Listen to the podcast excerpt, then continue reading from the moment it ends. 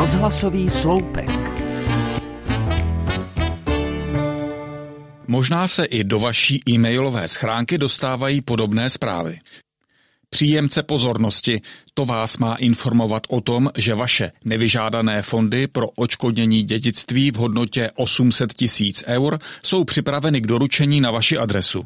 Neváhejte kontaktovat paní Sarach a požádejte ji, aby vás poučila, jak obdržíte fond, který v její péči zanechal pan Edward.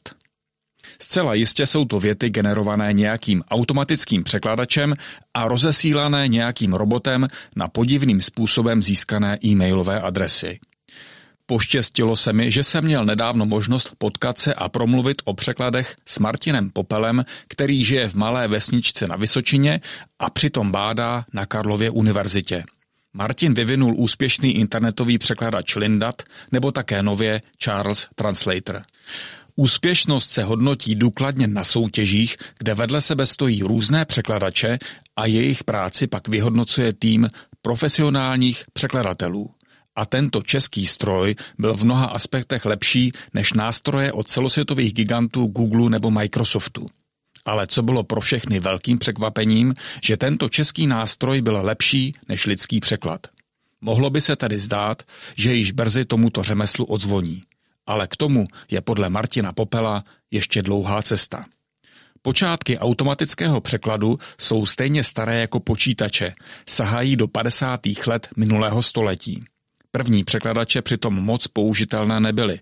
Teprve až v posledních deseti letech se moderní překladače staví na umělé inteligenci a neuronových sítích.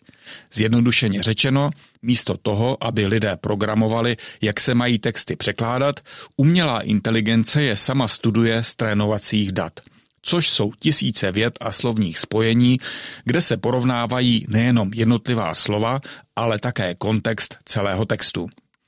A jak ukazují výsledky českých vědců, tak v některých ohledech dohání umělá inteligence lidský mozek, i když k dokonalosti jí ještě mnohé chybí. Ahoj, drahý příteli. Prosím, rád bych s vámi měl důvěrný rozhovor, i když se ještě neznáme. Chci vám říci něco velmi důležitého a naléhavého. Tak se příště musíš víc snažit, ty umělá inteligence.